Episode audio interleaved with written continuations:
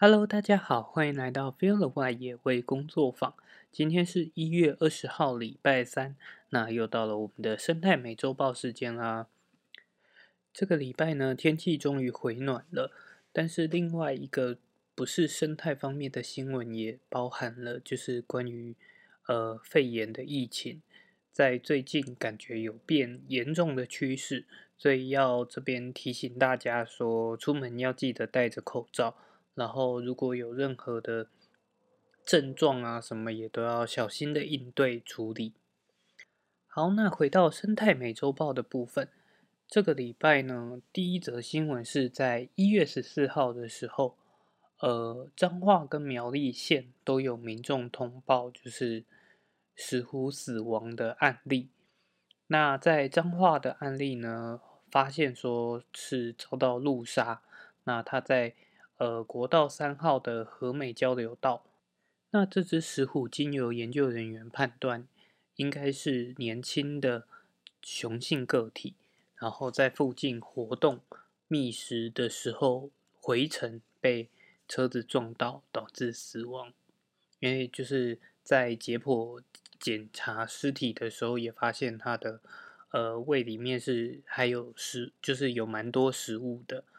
所以也就表示说，其实那附近的环境，就是包含它靠近乌溪，就是溪流的河道啊，跟两侧的农地，都是石虎会去利用的环境。那第二只石虎的死亡案例通报呢，是在苗栗县的通霄镇。那这只个体也是雄性个体，但是体型相对来讲就比较小一点，推测可能只有五六个月大。根据现场的环境跟他身上的伤痕推断，说他有被呃，就是比较大型的猎物攻击。那石虎在台湾目前会就是会攻击石虎的，除了人以外，可能就是流浪的犬只。那这只个体呢，它在腰椎处的地方有发现断裂，而且从毛皮到体内都有很明显的出血状况。所以就会判断说这只个体是在活着的时候被咬的，因为如果说是已经死掉的个体才被狗咬的话，基本上比较不会出现就是这么大量的出血。那这两起案例就是今年就是首例的石虎死亡的通报，也希望今年就是虽然说一开始就是连续两起的。呃，死亡通报，但是希望今年整体的动物因为任何人为干扰而受害的案件数都可以降低。好，那第二则新闻呢，就有一点不一样。呃，不知道大家还记不记得，在去年中秋节，在台中的东卯山，有一只黑熊，它误中了所谓的山猪吊，然后后来经过救援之后。经过两个月的照养，那在健康状况非常良好的情况下，再次把它送到大雪山国家公园去做野放。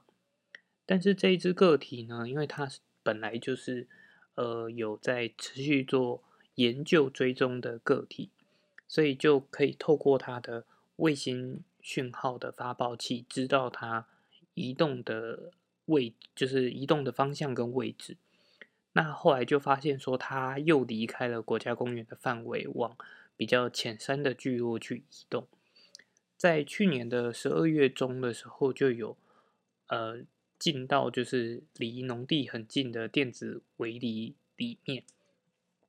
那后来就是也有发现他跑进了苗栗山区的公寮里面去偷吃鸡蛋，甚至还去打开冰箱。所以现在。东市领管处他们决定展开一个，呃，就是一个月的驱熊任务。那主要就是透过雷阵子，就是声音很大声的鞭炮，跟发放啊熊铃或者是驱熊喷雾，以避免就是农民在第一时间如果意外直接跟黑熊去碰面的话，能够自自己做一点保护措施。但当然，这些保护措施并不是发了器材就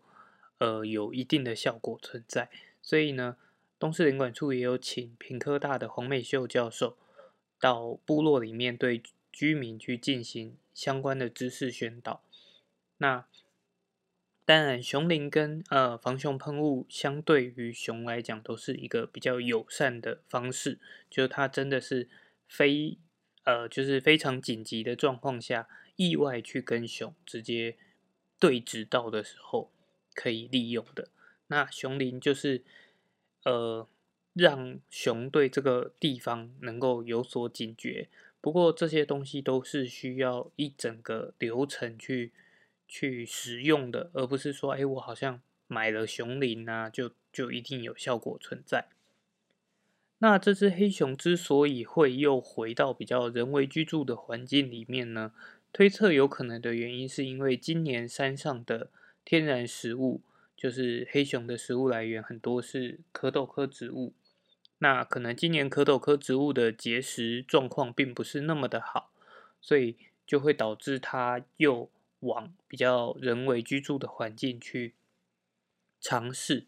那人为居住的环境通常也会有呃比较多的食物味道。那所以黄美秀教授呢也提醒，就是当地的农民记得要避免将气果啊，或者是喂食狗的饲料随便的放在户外。那另外一方面，但最好的状况就是包含冰箱什么都要放在室内，才不会让黑熊就是因为有味道的关系而来到来到这个地方。那有气味，它可能就会尝试去去翻找，然后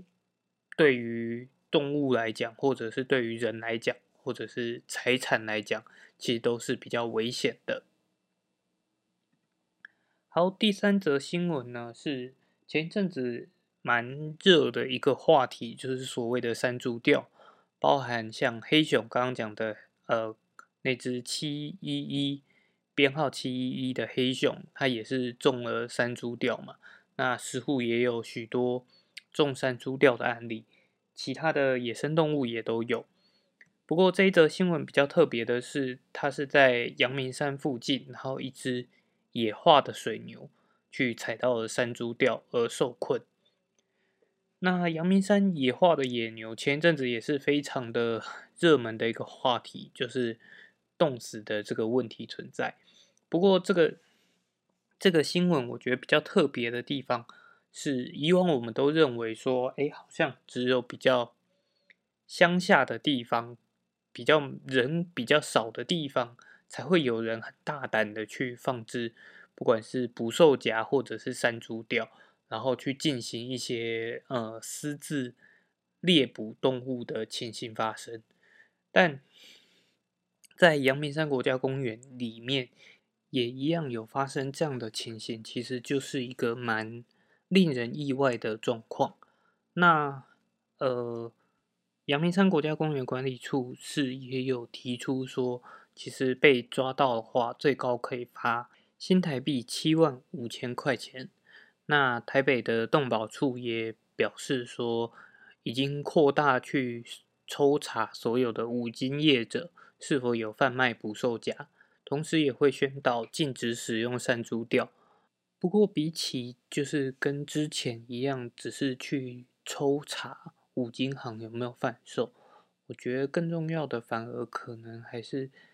根据先前的案例。去引发的，就是希望中央政府去针对，呃，这样子捕摆放捕兽夹或者是山猪钓去进行一个法规上的管理。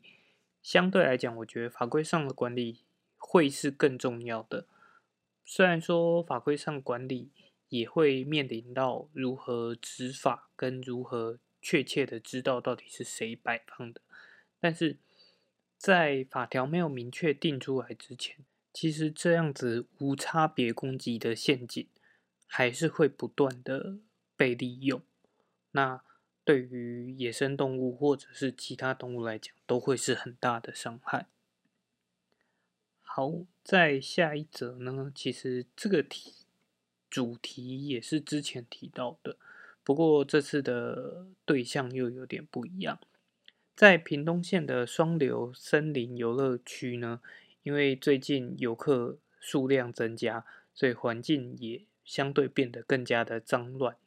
那其实双流森林游乐区之前很呃很著，就是很有名的是当地的石蟹獴，其实生态算是非常的好。就是如果说愿意多花一点时间去去寻找的话，其实是很容易可以看到石蟹獴的踪迹的。但是最近也就是看到了石蟹獴去吃呃厨余，甚至有一些游客会放投放食物来吸引他们。那其实这样子投放呢，除了会触犯野生动物保育法之外，其实之前也提过。这样子的投放方式，其实对野生动物也会有很大的影响，包含了其实人在吃的食物，对于动物来讲都可能是不就是非常不健康的，可能油分过高啊，或者是热量过高什么的。那为什么就是人总是会想要这样去以这样的方式来亲近动物？其实是。很很难以去解释的，只是就是希望大家如果真的喜欢自然，想要亲近自然，就不要用伤害他们的方式。那其实喂食的部分之前也聊过很多，不管你是为了要拍照，还是为了只是单纯好奇没有看过而想要去看这样的动物，其实喂食会带来的问题远远大过于你当下。看到它一眼，或者是当下对它的影响的。好，再来一个也是之前一直提过的主题，就是光电的部分。在呃嘉义的布袋呢，最近有一个就是志宏池，那志宏池在去年去做了一个浮台型的太阳能板，就是太阳能板它是会浮在水面之上的。那最近被拍到有。很多的，就是呃水生鸟类，就是白鹭鸶啊这些鸟类，在太阳能板上面，然后除了利用太阳能板当做他们的就是栖架，会站在上面，然后去捕鱼。另外一方面，也在太阳能板上面排放了许多排泄物。那实际上这样的状况，会对于太阳能发电来讲是非常不好的，因为。就会影响到它的发电效率。那这个部分，呃，关心环境的团体呢，其实就有一点在调侃光电业者说，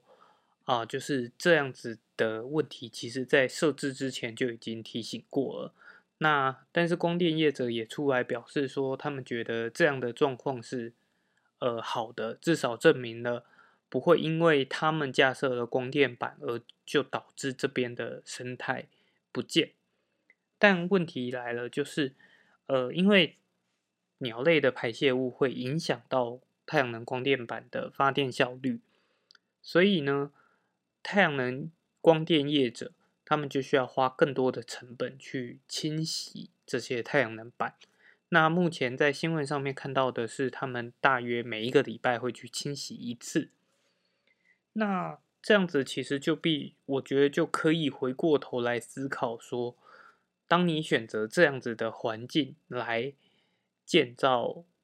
就是所谓的绿能建造太阳能板的时候，或许确实生物没有像没有像我们所想的，可能你架设之后很直接的影响到它的自然生态，可是你架设在这里之后，你后续要花的成本。难道不会比你架设在其他呃比较人为的环境来的更高吗？我觉得这个成本可能是光电业者一开始所没有想到的。那像这样子浮台式的太阳能光电板，也许它还有机会说，呃，就是移到别的地方去做使用，就是未来啦。如果说光电业者真的不堪其扰。在成本没有办法负荷的情况下，他要把这些光电板移动到别的地方，我觉得以降浮台式的是相对来讲比较有机会的，因为它毕竟就是跟着那个浮球移动。可是如果是比较呃直接设立柱子的的话，那它就不是说要移动就能移动的。所以我觉得这其实只是显示出一个太阳能光电如何去选择位置，其实应该要做更多的功课。嗯，虽然说我觉得这个部分生态生态学者可能在一开始有提出这样子的的说法，可是光电业者也许他他就是想要赌一把，或者是他有觉得呃状况可能不会那么严重，但是这个成本到底有没有被算进去？这样子算起来，这个绿能所花费的成本到底值得不值得？我觉得是值得思考的啦。那这家光电业者其实也表示说，他们还还是有委托学术单位进行长期监控，那就也包含了监控其他种鸟类，在数量上面到底有没有明显差异，其实就要持续的观察下去。好，再是一个之前的新闻的追踪报道，就是台北市立动物园的呃。在去年有两只逃家的动物嘛，那石虎飞飞它的恢复状况相对来讲是蛮不错的，甚至体重还有比之前高一点点。那逃脱的小食蚁兽小红呢，恢复状况则比较慢一点，就是它离家出走这三个月掉了一公斤，那目前这一公斤还没有补回来，不过它的就是进食状况似乎也是还不错。那我觉得这篇新闻我特别想要提出来讲的一个原因，是因为新闻记者其实很直接的用了体重来作为这两只动物它回复状况的一个参考值啊。但是实际上，两种动物在食物或者是什呃其他生活方面其实是蛮不一样的。像石虎，它是属于比较肉食性的动物。所以，它在呃，它在索取的食物，然后肌肉的增长，其实速度当然会比行动较为缓慢的小食蚁兽，而且小食蚁兽是以昆虫为主食的话，相对来讲营养成分也不一样。所以我觉得，在用体重作为参考值的，其实是有那么一点点偏颇的。但重要的其实是两只动物的。健康状况都有，呃，相对回稳。不过，除了关心就是两只动物的健康状况以外，其实我觉得大家会更想要了解的，也包含了后续台北市立动物园会如何处理两个展场所面对的问题。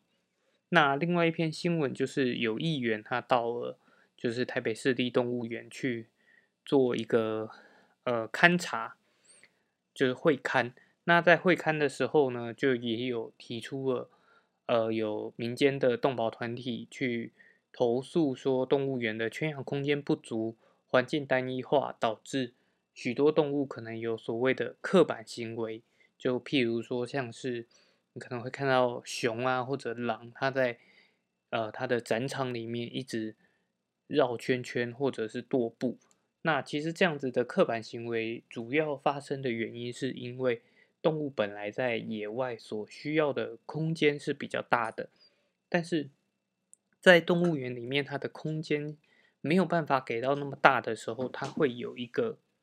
呃推测啦，是可能因为它的精力没有办法抒发，或者它平常需要的移动距离其实本来就比较长。那现在没有办法让它移动那么长，那就只能以来回的方式来去消耗这个精力。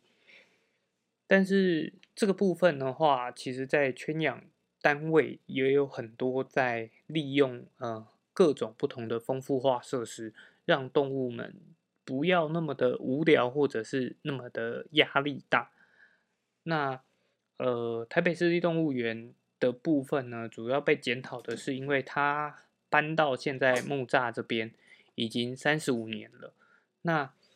其实整个园区规划都是比较久之前规划的，对于现在来讲，到底适用不适用，其实都是需要检讨的。那台北市立动物园也表示说，他们会呃尽快的去做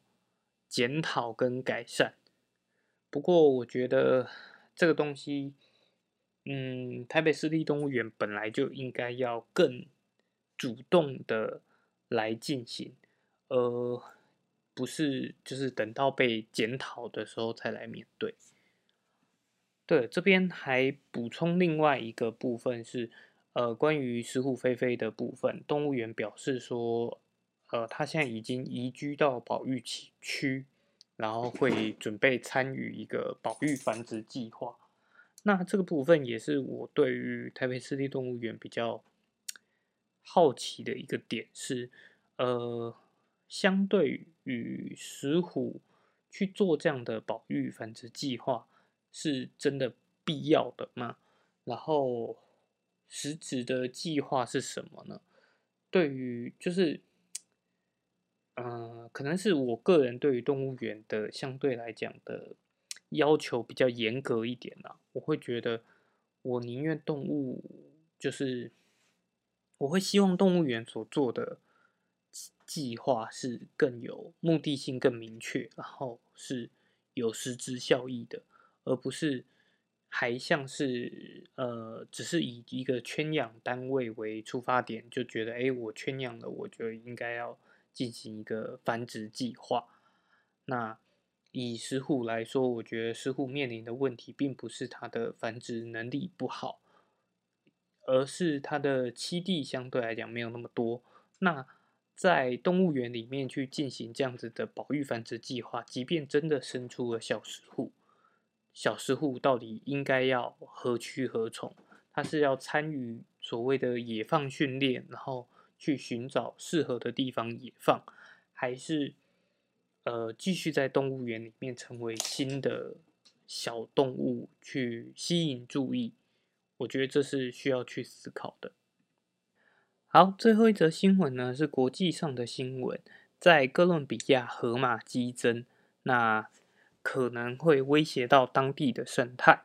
它河马会突然激增的原因呢，主要是其实当地本来是没有河马的。那这些河马是由一个叫艾斯科巴的哥伦比亚毒枭，就是带过去当做宠物在饲养的。那在这个毒枭他死掉之后呢，其实他大部分的动物都已经移交到其他的动物园安置。但他非法走私的四只河马却没有人愿意接手。最后呢，河马在没有天敌的情况下就大量的繁殖，目前数量已经增加到了八十到一百只。那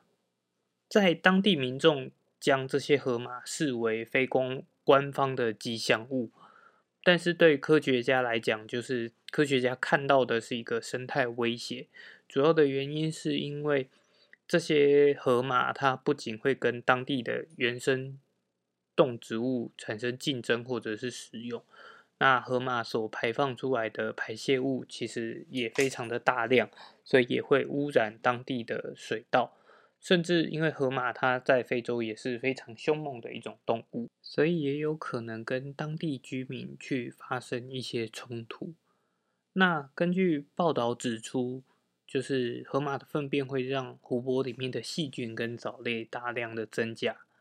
当地的湖泊呢含氧量已经开始造成了鱼类鱼类的死亡，所以也很有可能会去影响到当地的渔业发展。那生态学家也表示说，没有人会喜欢就是射杀河马的这个主意，但是在没有其他策略的情况下，他们必须只能接受。那他也有提到，如果当初政府愿意及早干预，然后提供资源，将这些河马进行结扎的话，也许族群量还可以获得控制。不过目前的状况看起来的话，只能以射杀河马的方式来解决了。那主要的差别就是在于说，当河马的族群大到一个程度之后，其实你就很难去做到大比例的结扎。那当结扎的比例过低的情况下，其实就还是可能不断的有小河马产生，这样的效果就会变得非常差。所以这个新闻我觉得也可以拿来作为一个嗯参考借鉴啊，就是台湾在对于外来种动物，其实不止台湾，我觉得各国对于外来种动物的处理方式都有一点太慢，都可能会到呃这个外来物种已经很难以控制的情况下，才就是提出一些方针。那当然也希望台湾在这个部分能够越做越好，但我觉得最根本的还是我们如何让外来物种尽量不要变成对于野生环境有危害的物种吧。好，不知不觉又录了二十五分钟了，那这个礼拜的生态美洲豹就大概是这样啦。今天我家的猫不知道为什么特别的亢奋，所以背后可能会有很多的小杂音，再请大家多多见谅啦。那我们就下礼拜见喽，拜拜。